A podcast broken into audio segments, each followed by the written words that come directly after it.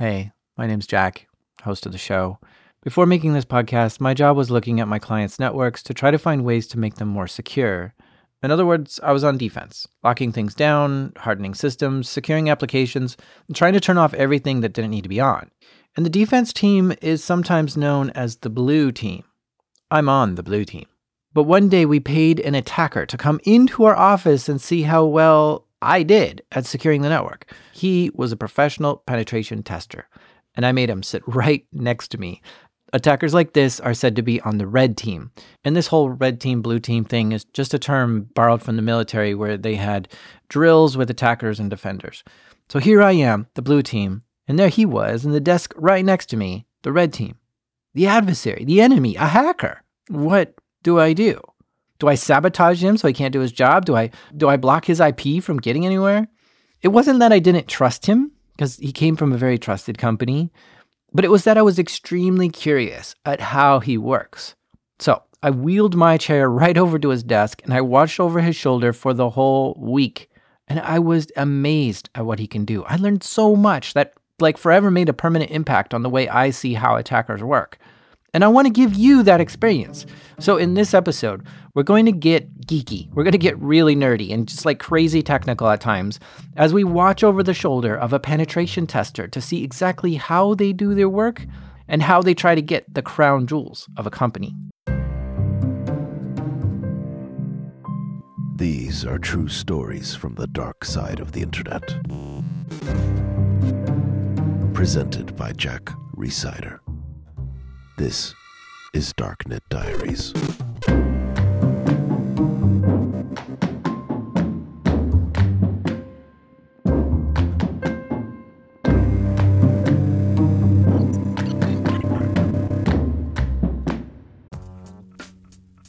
This episode is sponsored by Mint Mobile. My favorite spring cleaning takeaway is the post clean clarity you get. Wow, how have I been living like this? It's kind of like when you find out you've been paying a fortune for wireless when Mint Mobile has phone plans for $15 a month when you purchase a three month plan. Wow, how have I been affording this? It's time to switch to Mint Mobile and get unlimited talk, text, and data for $15 a month. Need help escaping from your overpriced wireless plans, draw dropping monthly bills, and unexpected overages? Mint Mobile is here to rescue you with premium wireless plans starting at 15 bucks a month.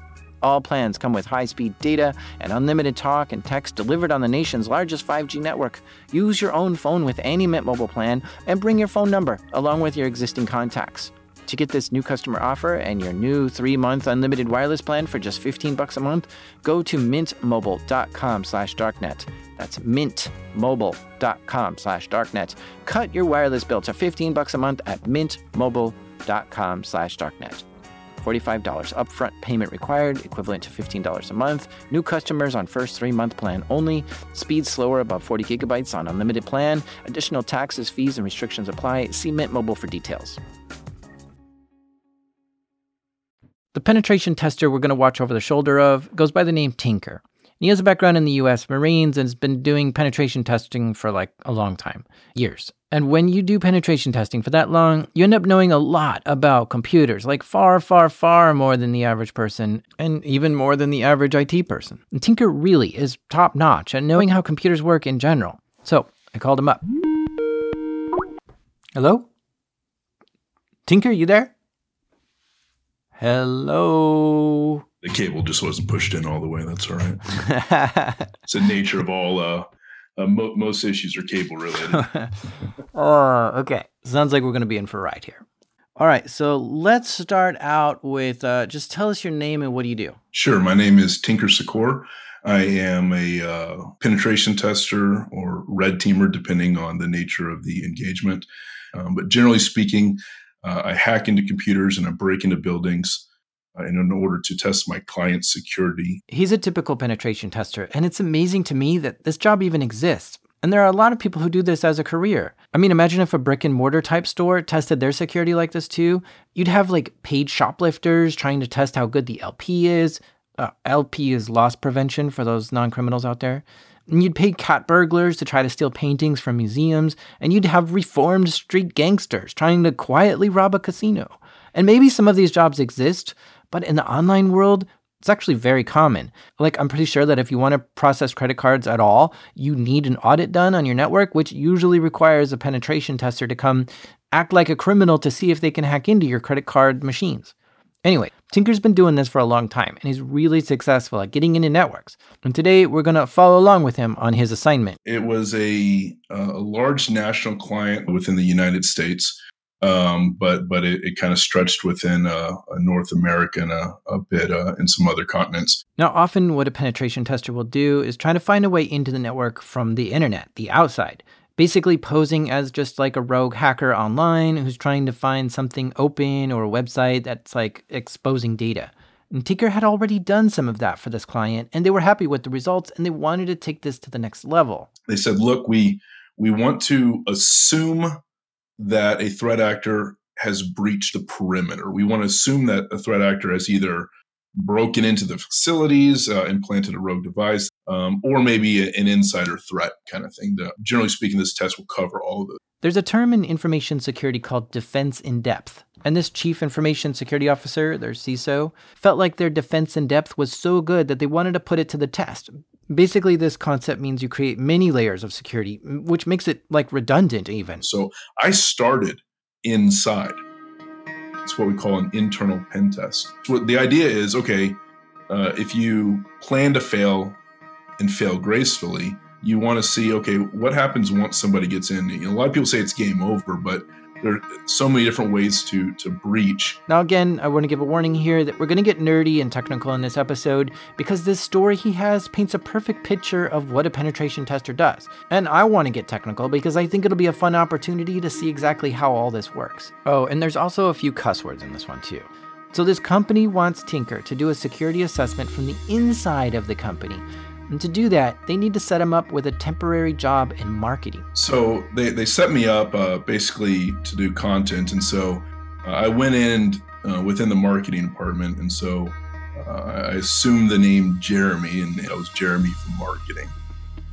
You get it, right? This Jeremy from marketing is actually a very good hacker. And his goal is to see how much he can hack into in his first week on the job in the marketing department. And the IT team and security team and even the marketing team have absolutely no idea that this new guy, Jeremy from marketing, is an extremely trained hacker who's highly motivated to just hack into the network and get everything. And this isn't a far fetched scenario. Sometimes you have temps or interns or new hires that get turned into spies to work for another government to see what's in that network while they're working there. And can you really trust Jeremy from marketing? Yeah, suppose he did all the interviews, but still, I mean, he really just did walk right off the street and sit down in your office.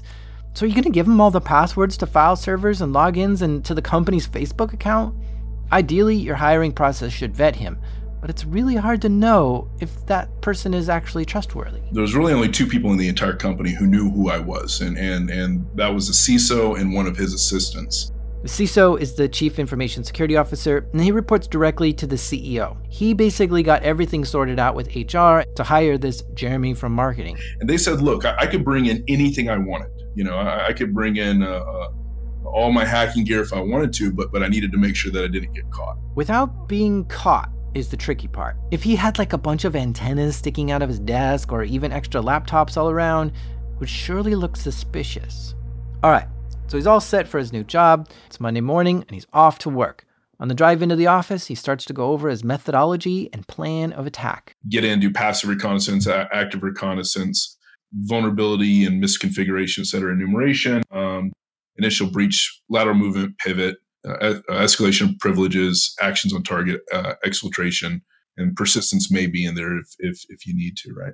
That's kind of the standard approach. And so that's his plan of attack. So he drives into the office, parks the car. It's a typical looking office building, multiple floors. His office is just one of the floors. I showed up, you know, dressed in a, in a button up with a tie. Shows his badge to get in and asks where the marketing department is. And they introduce him to his new team. They said, look, here's your cubicle, here's your team. The team was told that I was a contractor. Uh, this company used a, a decent amount of contractors, so my my being there, my role was, was fairly normal. I think there there might have been a, another person who'd started a week earlier as an actual uh, content creator within marketing. He takes a look at the computer that was given to him. I came in as an employee, as a contractor, but it was the same thing. So they gave me a laptop that had a very standard uh, their standard uh, workstation image, right?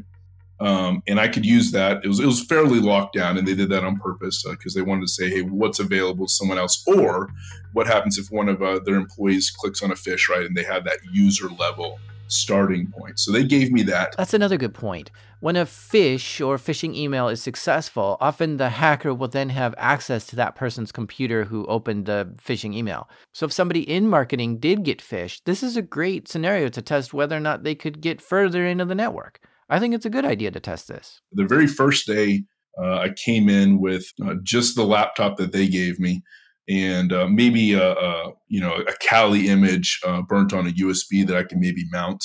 And I had in my backpack my own hack box, you know, just a little Dell laptop uh, loaded with uh, Ubuntu as a base image with some Kali VMs, etc. And and that's kind of the rogue device. So I had I had kind of a standard set of equipment starting off. Not not a lot was expected of me within you know the first a couple weeks is what my team told me. But it was very much you know watch the security videos. I'm not supposed to click on a phish that sort of thing right? And there was a couple things that they wanted me to start working on uh, like uh, you know an internal sharepoint. Again nothing major. The culture was hey we'll get you spun up over the next two weeks and, and starting on uh, week three and four you know you'll start uh, shadowing people and getting into it. So this gave him a lot of time to himself to see what was in the network. And so the very, very first thing I did was plugged in their standard uh, laptop and just get a feel for it. Uh, I wanted to know, you know, what uh, what's kind of the username schema? You know is it is it first initial last name? It doesn't match the email. It doesn't always match the email. One thing that companies do is give certain it admins a second username something like dash adm at the end or dash admin. And a username like this gives you a clue that that person probably has extra access than others. So the very first thing i can do is run pull up command.exe on the workstation. I'm not using any uh, I'm, I'm using their tools. I'm not using any malware and just type in netspace users forward slash domain. And it will dump out the entire list of all users within that domain. Um, I can do net groups domain admins and dump all the domain admins. I can do uh, net groups domain uh, controllers forward slash domain and dump out the, the host names of all the domain controllers, right? These commands spit out a ton of data, giving a list of all usernames, all admins, all domains, and he's compiling this data to have it handy later in case he needs it. And these commands he's typing aren't even hacker tools, they're just standard Windows commands there to help IT administrators do their job. And this is all part of the reconnaissance phase me running these commands as a user against a domain controller. Uh, that's how a lot of default Active Directory environments are, are set up. I, I did this uh, uh, raw just so I could have it offline uh, at night. Active Directory is the mechanism that Windows computers authenticate to each other. And hackers love attacking this because it has so much data, it has information on all the users and all the passwords, and it has tons of stuff that a hacker can use to escalate their privileges or move on to other systems. It's a great place to start looking. And there's a lot of standard things to look for, which are like low hanging fruit, known vulnerabilities, best practices that the IT team didn't follow. And one such bad practice is to set the admin password for Jeremy's laptop through a group policy, because this means that the hashed password would be in the group policy. And since Jeremy can see the policy, he could grab that hash and try to crack it. This place didn't have it. So I tried a lot of the very standard things. I went through and checked some shares, um, just using my own credentials, using guest credentials, so no credentials uh, and did a lot of that stuff. Uh, just just basic enumeration. Got a feel for internal SharePoint, internal intranet, that sort of thing. Just what is available to the user. During this time, he's also learning what kind of tools this company may be running internally. This is helpful because if you know, for instance, that they're running SAP, then you can start looking up vulnerabilities in SAP. And so he starts building a map of the network. The very first day, I'm just you. The idea is just sit very still, find out what's going on in the environment and kind of learn what's going around. Something a good penetration tester will do is try to be quiet as they can and not do anything to raise suspicion, just so that they aren't detected early and they know what normal looks like. So he was careful at what commands he was typing into the computer so that he wouldn't raise any sort of alarms. The workstation had a bit of antivirus and endpoint protection. Uh, it wasn't as robust as it could have been, but it, it was definitely there. And, and you know, endpoint protection is one of two things or both. It, it either prevents what it deems as malicious software, uh, but it can also do a lot of logging. Next, he took a look at what tasks and services were running on his laptop. You know, just doing Control Delete and looking at Task Manager. Notice a specific software solution that did a lot of heavy logging. This means that computer he was on was sending all kinds of messages to the log collector telling it what was going on on that system. So if he was doing bad things on that computer, chances are that was going to be logged and someone else could see that and catch him. And he didn't want to raise any suspicions, so he stopped pulling data from Active Directory, thinking someone might catch him doing it. Another thing he liked to do on his first day is be very visible around the office. He wanted people to know he belonged there and he was part of the marketing team. So he'd take walks around frequently, get some water, go to the bathroom, chat with people, and this also let him look around the office a little and scope the place out, see what normal office behavior looks like. And he comes back to his desk and sits down and starts to pull out his Rogue laptop, which is full of all kinds of hacker tools. And after the break, we'll see what kind of fun he can have with this what kind of trouble he can get into. This episode is sponsored by Vanta. If you're building a SaaS business, achieving compliance with SOC 2, ISO 27001, or other in demand frameworks can unlock major growth for your company and establish customer trust. However, this process is often time intensive and costly. Vanta automates up to 90% of compliance work, getting you audit ready quickly and saving you up to 85% of associated costs. And Vanta scales with your business with a market leading trust management platform to help you continuously monitor compliance, unify risk management, and streamline security reviews.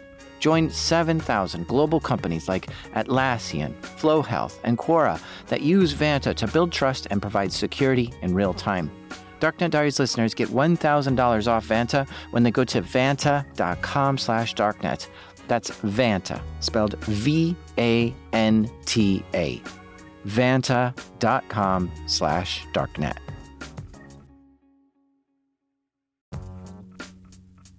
This episode is sponsored by Arctic Wolf. In 2023, just 10 vulnerabilities accounted for over half the incidents responded to by Arctic Wolf Incident Response Team. Wouldn't you like to know how to take them off the table and make life more difficult for cyber criminals? That's just one of the essential insights you'll find inside the Arctic Wolf Labs 2024 Threats Report, authored by their elite team of security researchers, data scientists, and security development engineers. This report offers expert analysis into attack types, root causes, top vulnerabilities, TTPs, and more, all backed by the data gained from trillions of weekly observations within thousands of unique environments. Discover the attack vector behind nearly half of all successful cybercrimes, why ransomware demands climbed 20% from 2023, and find out why 2024 will be an especially volatile year for cybersecurity. Learn more and get your copy now at arcticwolf.com forward slash darknet. That's arcticwolf.com slash darknet.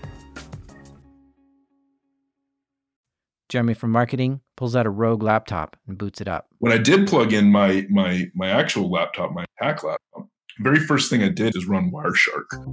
Wireshark captures all packets coming to that computer. It's sort of like sitting on the front porch of your house and watching all the traffic going up and down the street. But you really only get to see what's on your street, and not like the whole neighborhood. And in fact, you really only get to see what's coming in and out of your own driveway but still it gives you a good sense of what kind of traffic is going around. And so I spun up Wireshark and started trapping a lot of, uh, sniffing a lot of the packets. Primarily, he was looking for what sort of hardware is on the system, laptop wise, right, or even server wise. What's the host name schema? Because while Wireshark generally only picks up traffic to that computer, it also picks up broadcast traffic too. And these are packets that are intended for everyone on that subnet and computers make a lot of broadcast traffic. And by capturing these MAC addresses, it will also tell you what kind of systems are on the network.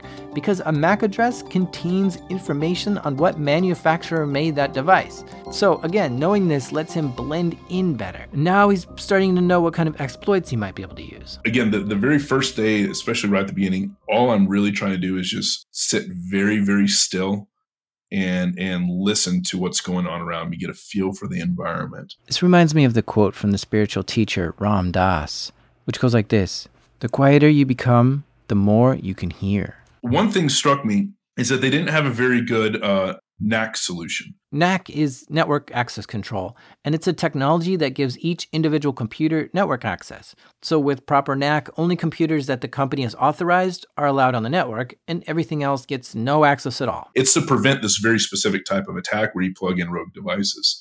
Um, you know, you should only plug in devices that that you know are yours. Uh, the problem is um, having to manage all those assets. And especially when you come from kind of an open environment where bring your own device and that kind of thing can get into the internal network, implementing a NAC solution is a simple concept, but it's very, very difficult and typically takes several months uh, to roll out. So they did not have uh, network access control, so I could plug in my rogue device. Um, but as soon as as I got done with the the passive sniffing, you know, I want to know what MAC addresses are associated with you know, with servers, with laptops, and whatever else I could find. And there's sometimes even phones, right?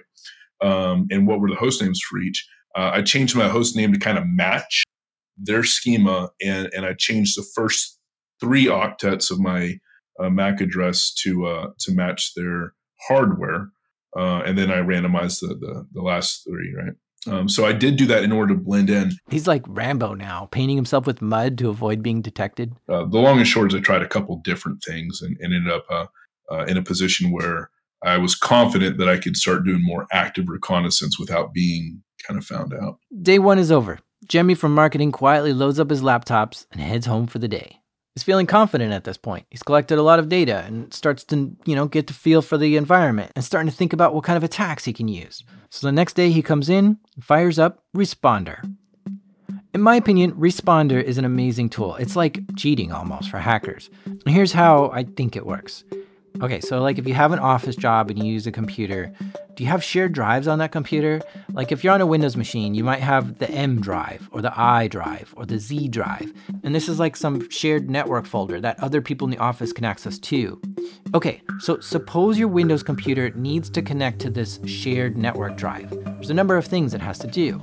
Usually, the shared drive is like a host name, and it's not always an IP address. So, the first thing your computer needs to do to connect to that drive is to resolve the host name. And that's what DNS is for. Now, there's a DNS order of operation here. Your computer will first check the internal host file to see if it has a hard coded IP address for that server. And if not, it'll then go to the DNS server to see if it knows what the IP address is. Now, normally the DNS server knows the IP, but sometimes it fails. It fails because maybe you're on the wrong network, you're not VPN'd in, the shared server might be offline.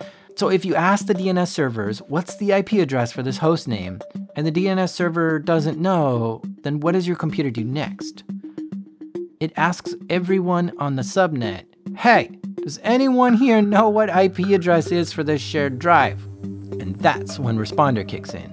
Responder is a lying, cheating, sneaky, ugly looking guy who says, Yeah, I know exactly what IP address is for that server. And your computer says, Oh, great, what is it? And responder says, It's me. I'm that shared drive, even though it's not. And your computer says, Oh, okay, great, let me in then. And then responder says, Okay, sure, no problem, but first, I want to make sure you're allowed. So tell me your password. And your computer then gives responder the password. Uh, you're not going to send your, your raw password, you know, in the clear. You're going to send uh, uh, your authentication hash. In this sense, it's typically net NTLM NTLM uh, v2 or v1, and that's a salted hash. Do you see what happened here? Responder is a hacker tool that just lies and tricks a computer on the local subnet into giving computers the hashed password to that computer. It's unbelievably good at this too, and it's almost impossible to detect since you have to have sensors on that local subnet to spot it. Generally speaking, I will run Responder twice a day for maybe 15 to 20 minutes and even intermittently at that. I run it right in the morning and right at, at noon when people are, are logging in through the computer. They're logging in the morning, they're logging back from lunch. Uh, that's when a lot of that traffic comes that you can trap. Generally speaking, I'll, I'll you know, depending on how big the environment is, I'll, I'll pull down 10, 20 hashes quite easily. So he fires up responder in the morning and waits for hashes to come in. Uh, I pull down maybe five to 15 hashes total. Nice. With this, if he can crack a few of these, he can then work his way into the network and get some more privileges from someone else. And so I pulled down those hashes. Again, they're they're they're net NTLM v2 hashes. He loads these up into his GPU password cracking rig, which is off-site at his own office. It was eight NVIDIA GTX 1080 Ti's mounted in a 4U uh, rack server. Whoa, what a monster. That's like an $8,000 computer. And basically, what he'll do is take those hashes he picked up from Responder and load them up into this computer. And then he runs a tool called Hashcat to cycle through billions of passwords a second to try to find a matching password. A computer like that can try every word in the dictionary in like under a second. Then it will go and try adding numbers to the ends of words or special symbols like a dollar sign instead of an S. And it will keep trying passwords more random and more complex over time until it finds a match. This is brute force password cracking. The lowest I've ever gotten is like uh, a 20% crack rate, you know, one in five. Uh, well, somebody is, is statistically, I'm going to get that much. Usually, on those immediate, uh, just kind of standard stuff, I'll get anywhere from 50 to 75% crack rate. NTLM, I think at that time we could we could do something like 300 uh, billion guesses per second, and I want to say with uh, with net NTLM v2, it was only, and I say only, it was only somewhere between I don't know six to 12 billion guesses per second, right? so uh, not too many, right? Uh, I ran it against our standard dictionaries and our rule sets and I didn't I didn't crack any. His monster of a cracking station tried billions and billions of passwords and found absolutely no matches on any of the hashes. This was a big surprise. Like, this never happens. Usually, when that happens, it means my tools are broken, you know, like an update broken or something. Uh, so I went and checked all my tools, put in uh, known hashes. You know, I, I, have test hashes to, to make sure my tools work, uh, and those cracked just fine. Um, so I, I, did, you know, troubleshooting on my own stuff, uh, and, and and and it was working. So that's when I kind of stopped and went back into the internet and, and looked up a security policy. The security policy is going to tell you the minimum length of what a password must be and how many special characters and digits that have to be in it. And sure enough, I, I believe they had a minimum of 12 character passwords. Uh, and at that point, starting to become passphrases you know, I'm a big, big advocate of uh, phrases. You know, password you, you can crack fairly easily, but a passphrase, ideally four or five different words, uh, completely random. Um, that, that's much more robust than what we have today. Um, but I said, okay, all right, that's fine. Um, it's still upper lower number and symbol, uh, three out of four, and it still changes every 90 days. Uh, so that means that people aren't going to create a really hard to figure out passphrase. They're, they're going to create something that they can remember and then iterate on it, right? Uh, and so I, I changed uh, a little bit of my um, of my attack settings to, to account for minimum 12 character, and basically just picked longer words and longer uh, numbers at the end. You know, I did four uh, four digit numbers, so you usually get the last four four digits of somebody's social security number, the current uh, the current year, something along those lines. And I just picked longer words. I also did a full. I went onto the website uh, and did a full word scrape from from all their stuff, including a lot of stuff from the internal intranet to to get kind of the cultural kind of thing. So you get local sports teams, you get local uh, schools, you get local street addresses, uh, and any kind of mascots or what have you that they really identify with. Uh, you also get cultural phrases or, or what have you. Uh, and so I finally did that, and I finally got I want to say a, a, good like tiny handful. I finally got a couple uh, clear text passwords, but but let me tell you, my my equipment was sweating after that. Okay, now Jeremy from marketing has a few other employees' passwords, and really, getting this was not that difficult. Running Responder is really simple to do, and he's using off the shelf parts to build a computer to crack these hashes. It sounds amazing, but if you know what you're doing, it's really not that hard. So now that he has a few usernames and passwords, he cracks a small smile because it feels like a big win, but he doesn't want to let the other people in marketing know that he's doing something. And he begins to try to figure out what he can do with these accounts. Uh, so there, there's a couple things that you can do, right? Um, you can immediately try to log into a, a workstation. So I know their laptop is on this subnet, and uh, I do a very targeted spray with their username and their password against all of it. What targeted spray means is that he's subtly trying to remotely log in to a computer using these passwords he found but none of the logins worked. The, the error message uh, amounted to good password, but not authorized to log in, not within the group that can do remote logins. Which is which is fascinating, right? I mean that that is absolutely something that you can do, um, but but I very rarely see. I mean that, that that by default that's not set up which which to me that, that was kind of my first shock to the system. I you know aside from the, the fact i'm like here i am uh, they require 12 character passphrases and they don't allow common users to do remote login to their own uh, boxes uh, i'm starting to go okay so something's going on here. Where you know what, what, what sort of uh, what sort of place have they put me in you know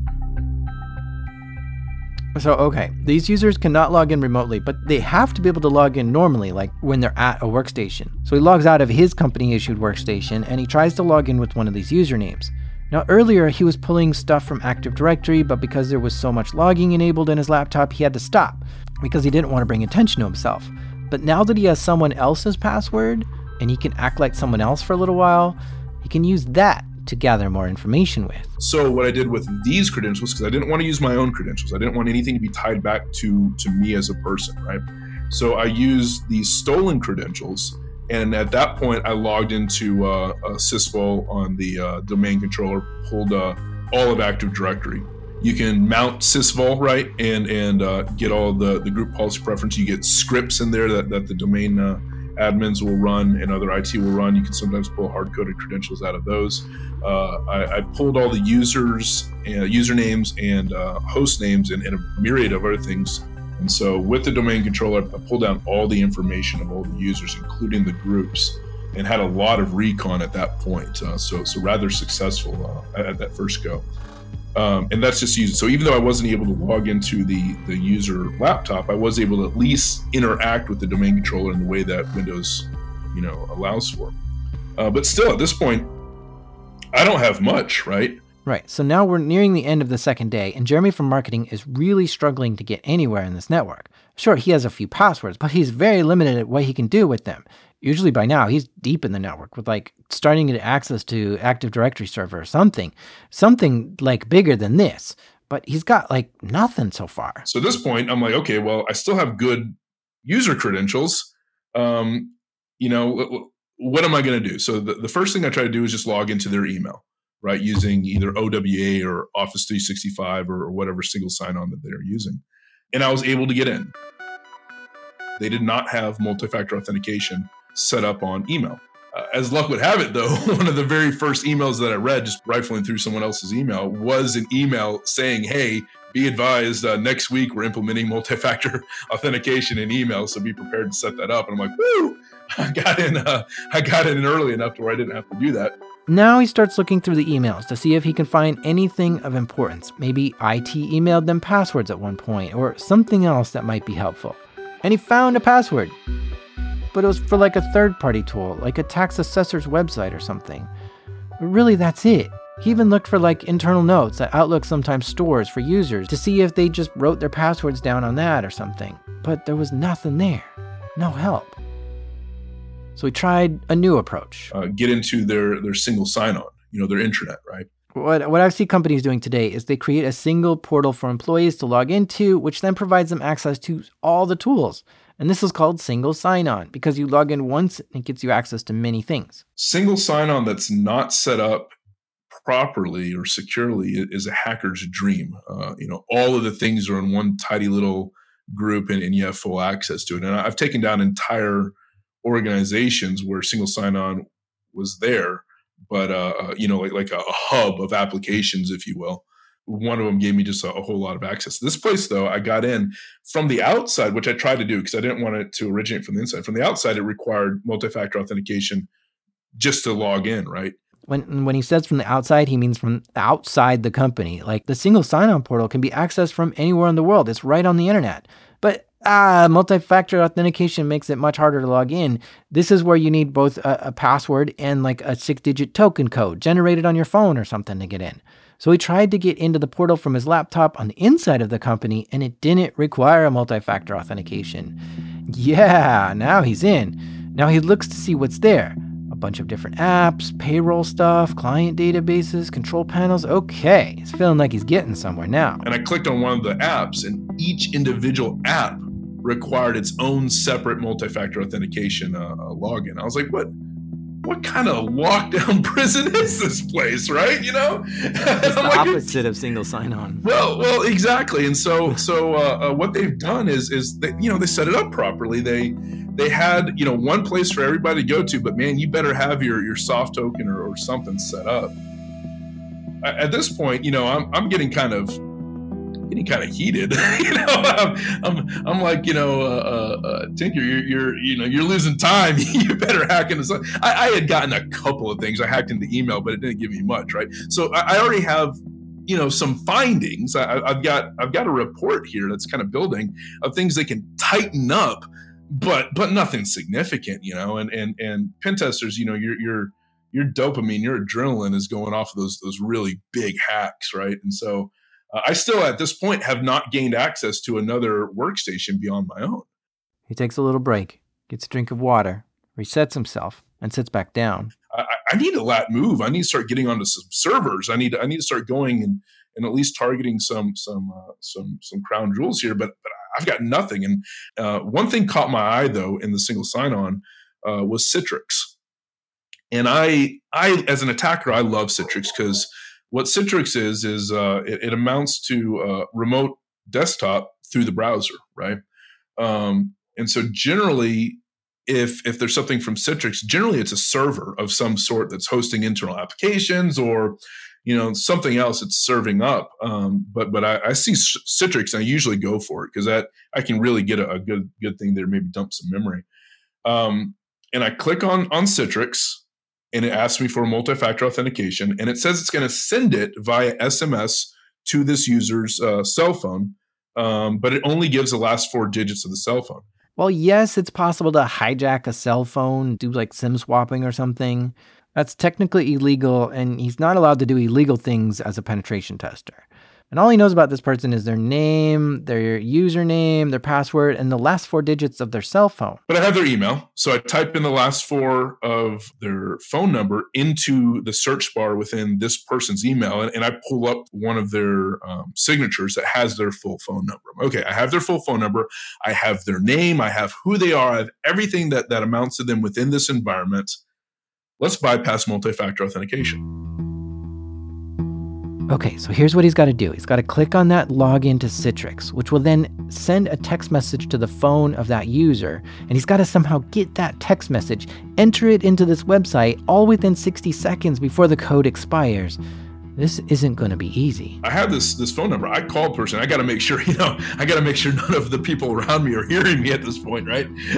so, but I, I, I put on my, my headset, put on my own phone, and I, I call this person, they answer, and Gene from accounting. I, I lie to them, and, and I say, you know, hey, I'm I'm somebody else from uh, from IT, and uh, uh, we're going to migrate your your Citrix instance within single sign-on. This person has no idea what I'm talking about. They're not IT, and so they're like, all they hear is computer gobbledygook. They're like, yeah, that sounds fine. Why are you calling me? And I'm like, well, I'm going to send you um, I'm going to send you a, a PIN number that I need you to read back to me um, that, that authenticates that it is your account. But I, I need you to know, as your IT, I will never ask for your password. And again, this kind of gives them a sense of security. I, I, obviously already had their password, but it gives them a sense of security and says, okay, well, they're not going to ask for my password. That's what matters. So I'll read off this PIN. I said, okay, well, I'm about to send you a text message. You'll receive it from my server, Citrix, right? And they go okay uh, and I, I, go ahead and click send uh, mfa and they go okay well i got the text. You just need me to read this to you? I go yep just read it to me. She, she read it to me. I typed it in within you know the minute because you only have about 60 seconds and it, it logged me in. And i go okay well uh, just letting you know and this is right before lunch. Go ahead and take a, a long lunch or, or, don't interact with, with citrix for you know at least two hours while we do the migration. And she said okay great sounds good. I go okay sounds good bye I'm like, okay, great. Finally, I've got into Citrix. And so I log into Citrix, and there's no applications, there's no computers. It's an empty Citrix instance. I, have I've hacked.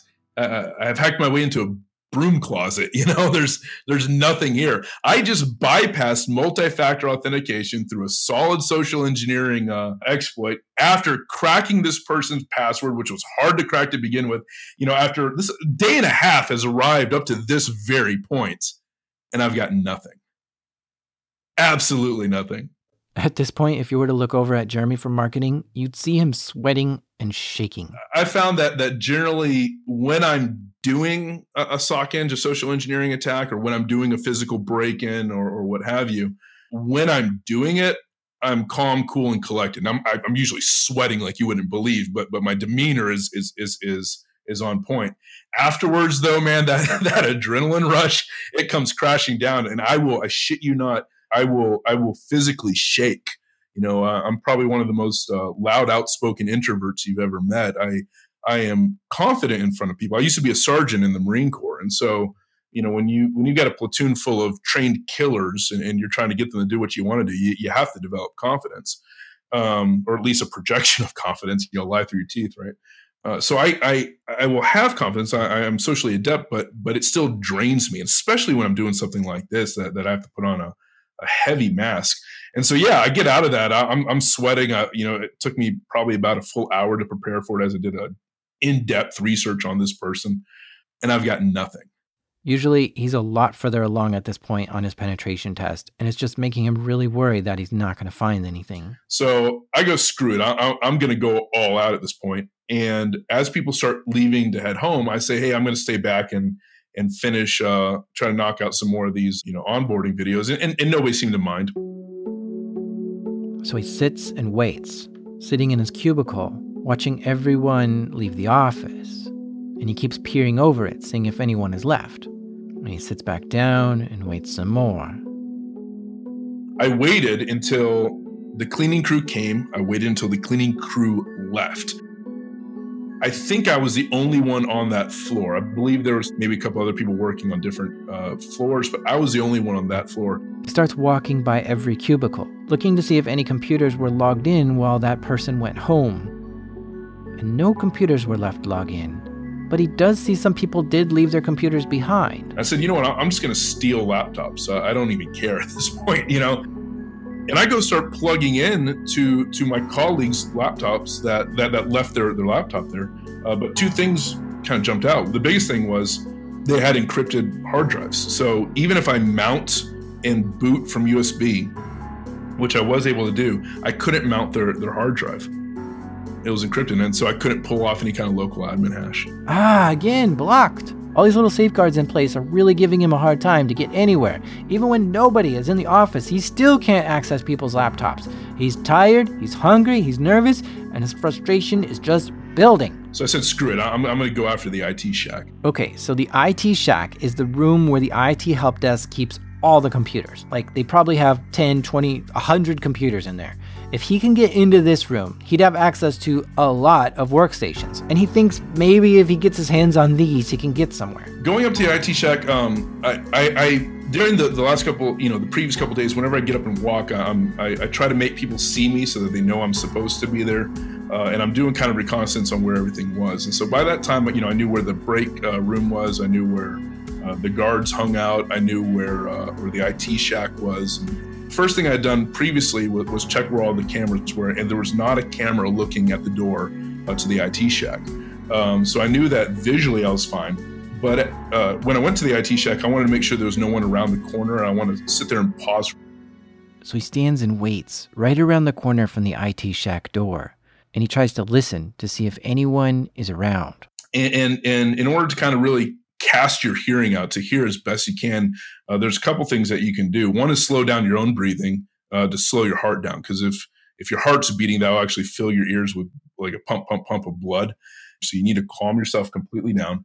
I tilt my head down and I look down because I want to focus. I'm not necessarily closing my eyes, but I want to focus on my hearing. So I'm making sure that I'm not looking at anything in particular and then I open my mouth slightly. And, and the reason why you do that is you have your jaw muscles when you when you have a clenched or closed mouth, your jaw muscles will actually come right up near your ear canal uh, and kind of close it off slightly. And so you can you can try this even at home. Get to a place where you have your, your jaw closed and just listen for a while. Uh, even do this at night, and then open your your mouth comfortably wide open. You don't want to strain yourself, but comfortably open to move your jaw uh, bone away from your ear canal. And you'll find that that opens your ear canal wide open. Uh, and you can hear a lot more. And I say get context. You can not only can you hear further, but you can hear more things. Does that make God, sense? Yeah, I love pen testers. It's like you're Felix the cat. You have a bag full of tricks and you never know when you need it, but you just have them ready to go. That, that's the thing. We, we try to be jacks of all trades and you try to study as many things as possible. I pulled that trick out of, of being in the Marine Corps uh, when, when you have to do night missions. L- little things that you pick up along the way uh, that just I tell you, they, they, they, come into play. So after standing around the corner from the IT shack door for a good 30 seconds listening for anything, it seems like the coast is clear. Time to move in. So he gets his lock picks ready and is prepared to move to the door and start picking the lock. He turns the corner, and to his surprise, a door stopper is stuck in the door, which is just barely keeping the door open slightly. All right, lucky break. He won't have to pick the lock now. But this gave him a totally different sensation. Was someone in there? If so, is he going to have to wait even longer for them to leave? He tries to look through the crack, but he can't see much. Screw it, he's going in. I walk in real quick and I see stacks and stacks of laptops. Nobody was in the room. Someone accidentally left the door open all night. Um, come to find out later on, it was it was literally uh, a person had forgotten their keys, and so they, they left it propped open to go to restroom and never came back to shut the door. So he's standing in the IT shack in front of like 75 laptops or more. And I've got an option here. I can stay in the shack and do all my things there, or I can take what I need and move over to my desk or, or you know conference room, whatever, uh, and do it elsewhere. And, and there's a give and take of both. If I stay in the shack, no one will see me hacking into these computers, and so if I stay in there, I protect myself against the bulk majority of people that will be walking through in the middle of the night if they came in, you know, after hours for whatever reason. But if I stay in there and an IT person comes in, which plenty of IT people work overnight or have to come in for a call or something, uh, I'm caught red-handed. I've got I've got no excuse for being in there. And so I, I make a call uh, that I'm going to start hauling as many of these computers to my desk, and then from my desk, kind of bring them up. And, and if someone comes by, you know, hopefully I've got them tucked away or whatever. I can pretend that it's mine or whatever, right? I, I can hear them come and kind of hide it and go back to work. And so I, I start taking armloads, like full handfuls of these laptops to my cubicle area uh, and stacking them underneath my desk and I, I ended up grabbing. I made I don't know three or four trips and ended up grabbing about 30 laptops before I said, you know what, this is probably enough. um, I went back to my uh, to my cubicle at this point, shut the door, and just started trying to uh, to boot from USB and mount as many hard drives as possible. He starts going through each laptop one by one, spending hours on that, trying to find if any of them have an unencrypted drive and he finds two in the whole stack that were either old images or didn't get encrypted. And now that he has an unencrypted hard drive, he dumps the local administrator hash from that laptop. And once he has this hash, he starts running it through that monster password cracking station he has, and he tries to crack the admin password. And, and I crack it rather quickly. It was actually the company name and the year, with the capital uh, uh, first letter on the company name, a, a very weak password. I was like, you know, are you kidding me? Everything else I've found has been amazing, and this is it. Just to test the password, he tries logging into his own workstation with it, and the admin password worked. Bingo. This means the admin password that he just found is likely the admin password for all the users' laptops in the office, which should allow him to log into any user's laptop. Finally, he's making progress. This is a big break. So he starts putting the laptops back in the IT shack. And I took pictures of, of where they were so that, I mean, they were out of order by this point, but I, I, put them, I mean, stacked about as precisely as I possibly could. Anything I touch, I put it back as closely as, as I found it so that it doesn't look like it's been disturbed. And I'm like, okay, well, great. I, I got a lucky break. I can now use this to spray everything, right? So at this point, I'm, I'm, I'm beat and I go home and I sleep. Feeling rested and happy that he has an admin hash and a password, he comes back into the office, finally ready to dig deep into the network. Yeah, come back in and and okay, I've, I've got the best thing that I have. I've got a local admin hash. First thing I try to do is is pass the hash. Uh, which just uses the actual hash as, as a password. Which is a great technique. Often, when you're logging into another computer, your computer hashes your password and gives it to that other computer to log into. So, if you have the hash, just give him that, and that could authenticate you. But in this case, it wasn't working. There was some kind of error. But last night he cracked the local admin password. And IT administrators will often reuse this password. So this local admin password might actually work on every laptop in the whole company. So he tries to remotely log in to another computer using this local admin and password. But it wasn't working. The local admin hash was not letting me log into. Again, it comes up as valid uh, credential, but you're not allowed to log in, right? And I'm like, this is asinine. like, like even the local admin needs to be able to log in. It's not letting me. So he logs into his own laptop again as local admin to try to figure out what's going on. When I log in with the local admin password, they don't have access to the full computer. The local admin, the local administrator does not have full access to the rest of the hard drive. It doesn't have access to the user level, which this doesn't make sense because that's how it's set up. That that admin has access to everything, right? And, and again, I'm punching myself in the face, you know. Uh, and it turned out that they were using a third-party non-Microsoft tool to do access control and user control, etc. This is quite impressive. While the password was probably used for everyone's laptop, the admin user doesn't have that many rights at all. I've never heard of this myself. But yet, this is another safeguard that this company has put in place in case this password got leaked, which was really hard to find to begin with. This would stop them even further. And now I'm angry. you know, um, I, you know, I, I can at this point I can pop a shell from my computer, but uh, to, to, to my rogue computer, right? With this with this pass, I can log anywhere and get a shell if I have physical access to somewhere. But it doesn't give me any any rights. I don't I don't have anything. I'm you know I got this tiny little niche. I would be angry too. So many of his exploits and techniques should have given him access to the whole company by now. But this company was foiling his every single move and all his techniques. Now he's tired of trying to fly under the radar. He's ready to try an exploit on another computer that might make a little noise. And then from there, if he can get into a computer, you can see if there's anything good on that and move around to another computer.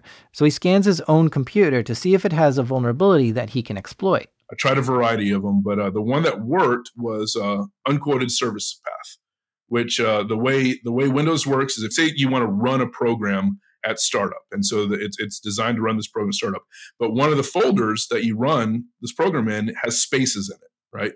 Um, if you don't put quotes around uh, that those those uh, that full path, um, what Windows will do is attempt to run up to the space as if that's that uh, that word. So say like it was um, it was uh, something that said like Citrix space server, and that, that's a BS one.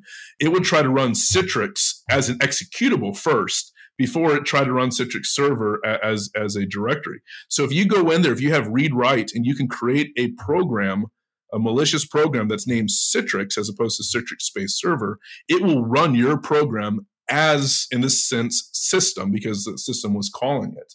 And I found a directory that let me do this. It wasn't Citrix Space Server, but uh, I'm like, okay, great. And uh, but I ran a check to see if I had read write, and it said I didn't. And at this point, I'm like, well, fucking, I'm done. you know, this is horrible. Without the ability to write to the remote computer, he's unable to exploit that thing. So, because it said he didn't have the ability to write, he just gave up at this point, totally out of ideas. He put his elbows on his desk and he put his head in his hands, completely dumbfounded. He's now on day three and still has not gained access to any computer outside his own and a couple of powered off ones in the IT shack. His report and findings so far look dismal. This has been the hardest assignment he's ever had. Now, day three is over and he heads home. Morning comes. It's now Thursday. He's getting ready to go into the office. And I, I called up a, an associate of mine. I told him, here's everything I did. Uh, but I, I, ran the check to see if I had privs, and it said I did not have uh, writability. He goes, Well, did you try it anyways? And I'm like, Oh, God damn it. No, I didn't. I, I just assumed. And uh, I went ahead and tried to write to it, and I could. Even though Windows came back and told me I couldn't, I was allowed to write. This kind of tells you don't don't listen to the output of the tools that that you're trying to hack into. Turned out again, this third party uh, uh, software that that ran all the access control, uh, the third party allowed them to write, even though the native Windows didn't. And the third party uh, superseded native Windows. At this point, I now have a meaningful way to escalate privileges to system level. And I tried out. I went with my colleague. Uh, I uh, he wrote a stager, and, and I wrote the malware for it. Um, so he wrote a an executable that would then call my PowerShell uh, uh, reverse shell, and I, I, think it was just a tweaked version of Veil or or or, or some sort of PowerShell uh, remote shell. Uh, so we tested it on my own workstation, unplugged from the domain. At this point, I'm getting kind of uh, uh, gutsy here, and it works. Okay, so for this exploit, here's what needs to happen. First, he has to put the exploit on a USB drive and then physically take it to another computer. Like he would do this while a person wasn't at their desk. Log out of their user, log in as the local admin, drop two sets of malware. Drop it in as in copy it from the USB to the computer, and then log out as admin. Then, when the user comes back and logs in, his malware should give him remote access to that computer. So, even though I found this way to do it, uh, it's still under like you know a person has to break in by this point to have physical control. And I'm like, you know what, screw it, we're, we're going to we're, we're, we're going to do this. He thinks over this plan This is a risky move, but if done right, could get him access to that person's computer. So whose laptop would be worth getting into? Maybe the CEO's. Hmm, yeah, but they weren't at this office. Who else? The IT team. Perfect. I'm going to go straight for IT. I'm going to hit IT and I'm going to take them down. I'm going to get system level remote access. With this remote access, you'd be able to do everything, including reading the CEO's emails. So the plan was to wait until lunch when he could go over to the IT team's computers and put this malware on it. So he waits and waits, peering over his cubicle from time to time. So he watches a few more of those onboarding videos for marketing and waits until lunch. The marketing team asks him to go to lunch, and he's like, No, no, no, I'm fine. But they kept insisting. And he's like, No, really, I want to stay. So his team just leaves him behind. And he thinks, Okay, now's a good time. I set up a listener on my rogue machine, and I go start walking. I've got a little uh, thumb drive with my malware on it. Um, and, and, their their antivirus didn't detect it because we we you know kept it very low level. And I go over to the IT area, and I shit you not, the bulk majority of IT are sitting there eating lunch at their desk. And I'm like, you're hey, that's not healthy. that's not good work. Like you need to get away from your computer. Uh, uh, you need to stand up. You need to walk. But but are you kidding me? These these overworked and this is not this is not saying this is a valid defense technique. Like like seriously, one person can be there if they really need to. Uh, but but people need to get up and move away from their computers, even IT. Uh, but I, I'm frustrated. I start I start walking and pacing around. At this point, I'm getting kind of heated. I'm losing my cool. I go around a corner. I finally find an area that doesn't have anybody, and sure enough, it's finance. I'm, I'm, I'm going to take down finance. And I go up there. As I'm up there, uh, I see one lady sitting down next to one of these uh, cubicles, and I, I am just going to go for it. I tell her, I go, look, I'm IT. I'm about to do some updates, and she goes, okay, sounds great. And I go ahead and do it. I pop it up in about 30 seconds. It takes me to log out, log back in, uh, drop the malware into the correct uh, uh, folder, log out again, and then leave. He goes back to his desk and waits. Now, what he's waiting for is that lady from finance to finish her lunch and to log back into her computer. So he pulls Metasploit up and waits and watches. Metasploit is like a hacker's tool bag. It contains hundreds of exploits and tools to hack into stuff. And he's got this hack all set up. So he's staring at a screen and it says the listener is running and waiting for remote activity or something like that. And if everything is set up right, when she comes back and logs into her computer, he'll then have remote access to that lady's computer in finance, and the screen will say Meterpreter Session 1 open. So he waits for activity. Nothing. Nothing. He peeks over the cubicle wall sometimes to see if he can see her. He can't see anything. He waits longer and longer. And so he just keeps waiting. Come on, lady. The wait is killing him. It's now been 45 minutes at this point, and he's starting to think it didn't work. She had to be back by now, and for some reason, whatever reason, the malware just didn't work. I'm about to give up. I see Meterpreter session one open, right? Uh, and I'm like, oh yeah, there it is. And then I see Meterpreter session two, session three, session. It popped eight shells. It tried to call this thing like eight different times. And I'm like, yes, I'm in. All right. And I start rifling through this person's computer. I, I, I get persistence. Um, I actually get a couple passwords for finance. Uh, you know, some small wins. And right as I'm about to start dumping memory, I lose my connection. You know, session closed. And I'm like, oh no, no, no, no, no. I have fucking, I, have I've been without sleep. I've, I've gone too far. Uh, what the hell happened to my shell? And I get up and I, I make a beeline right to that lady's uh, uh, laptop because I'm going to go pop another shell. You know, I'm like, get out of my way. And as I go around this corner, this, this, this, this, you know, precious little old lady reminds me of my grandmother. She's looking up at this this IT guy, and she's like, "No, I don't understand. Uh, um, they told me uh, uh, you guys were updating my computer." And right as I come around, he did. She turns and kind of glances at me and goes, "Him! It was him!" And I'm like, "Oh fuck!" You know, and, and I I let out this this high pitched seventh grade girl scream, you know. Uh, and I turn around, and right as I turn around, there's two more IT guys right there. I'm like, oh shit. and they're looking right at me like, who the fuck are you? And why are you calling yourself IT?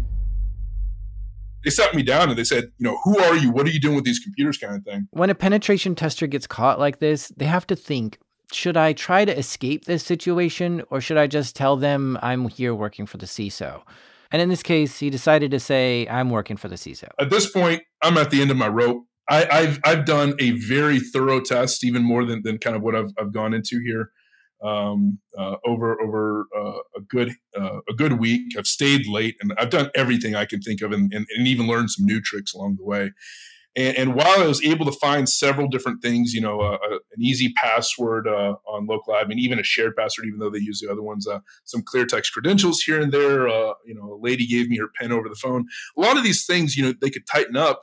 Long and short, you know, they, they stopped me and and and we brought in the CISO. He said, "Hey, good job. Uh, here's the situation. He's okay." And, and we we we went into an initial debrief, both of what I had done and and, and how they had found me and and I, and I asked him, I go, look, I, I ran the safest, you know, freaking shell that I could run. I even tested against your uh, antivirus, and and your antivirus didn't catch it. And I was only there for 30 minutes, you know, like like how did you find me? And they said, um, they said you were running PowerShell from a finance computer, and finance doesn't run PowerShell. The only people that run PowerShell are, are IT and maybe some of our devs, you know, in, in DevSecOps or DevOps rather. PowerShell is kind of like a super command line tool in Windows. And yeah, only technical people ever use it or need it. The finance department would never run it. So this sort of behavior is like anomaly detection. And that lady in finance has never, in all the years she's ever worked there, ran PowerShell. But this exploit did. And since it was so out of the ordinary, is how he got caught. Um, but but yeah, it was it was one of the toughest places, and and uh, I like telling that story when when blue team kicked uh, red team's ass because you know, it showed what worked. Uh, and, and, like I said, I still found a lot of different things that they could tighten up, and and they weren't perfect by any stretch of the imagination, but but they had such robust security that they were able to not only detect me, but but but you know act on it. it. It's it's not enough to detect an attack. You have to you have to do proper response and containment. And and I tell you what, they had all three. I imagine the IT team was proud of what they did to stop him, but they remained focused and serious as Tinker went over the report they were taking ready notes. They they they didn't gloat. Uh, they didn't rub it in, uh, and they also didn't take offense of the things that I found. Uh, they were very professional, and they said they appreciated it and, and uh, looked forward to my full report. I mean, it, it was it was uh, the epitome of professionalism. I like this story because not only do we get to see what a penetration tester does, but we also get to see what steps a company can take to make it really hard for hackers to get in. Because the harder it is, the more resource a hacker has to have. They have to have more time or more processing power or more people or more exploits or something. And the harder you make it for them, the more motivated they have to be to get through it. And they'll probably just give up and move on to something else if it's too hard. And just to recap what worked here for this company, they had multiple layers of security, defense, and depth. They had a minimum of 12 character password policy, which made passwords hard to crack. They had two factor authentication almost everywhere. They limited access to each user, which made it hard to do any remote logins the local admin had very limited access, and the logging that was on everyone's computer allowed them to detect and find this hacker within minutes of him doing an exploit. All this added up creates a nightmare scenario for Tinker, and will probably be enough to create a nightmare scenario for any other hacker. Uh, the CISO was very, it was just professionalism from the top down. You could tell that this was a culture of continual self introspection, right? And, and self awareness as it related to their environment uh, and continual approval. And he, you know, he went in with the idea that, you know, at, at a certain point, you, you, can't have a perfectly secure system, uh, uh, or no one's going to be able to use it. Right? If someone can use it, you can. An attacker can emulate that user in some form or fashion. And so he's like, you know, we're we're getting to the point where we have risk acceptance. You know, if you have to break into my place and physically access a computer and do all this kind of stuff, um, at that point the only people I'm really worried about are really high end criminal groups and the NSA and Mossad. And if it takes the NSA and Mossad to hack into my place, fine, we'll accept that, you know, kind of thing. Thank you so much for sharing this story with us. Cheers, cheers, and uh, thank you for having me here to uh, to tell that story. A quick shout out to uh, the Dallas Hackers Association. Um, never met a, a more vile bunch of criminals, thieves, con artists, and hackers in my life, but uh, uh, there's some good folks.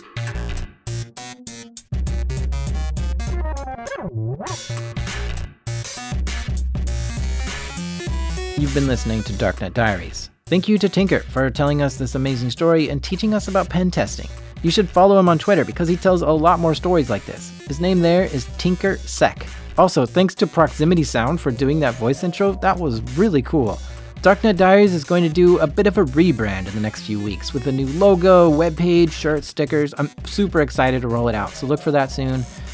The show is made by me, the uh, president of D Corp, Jack Rhysider.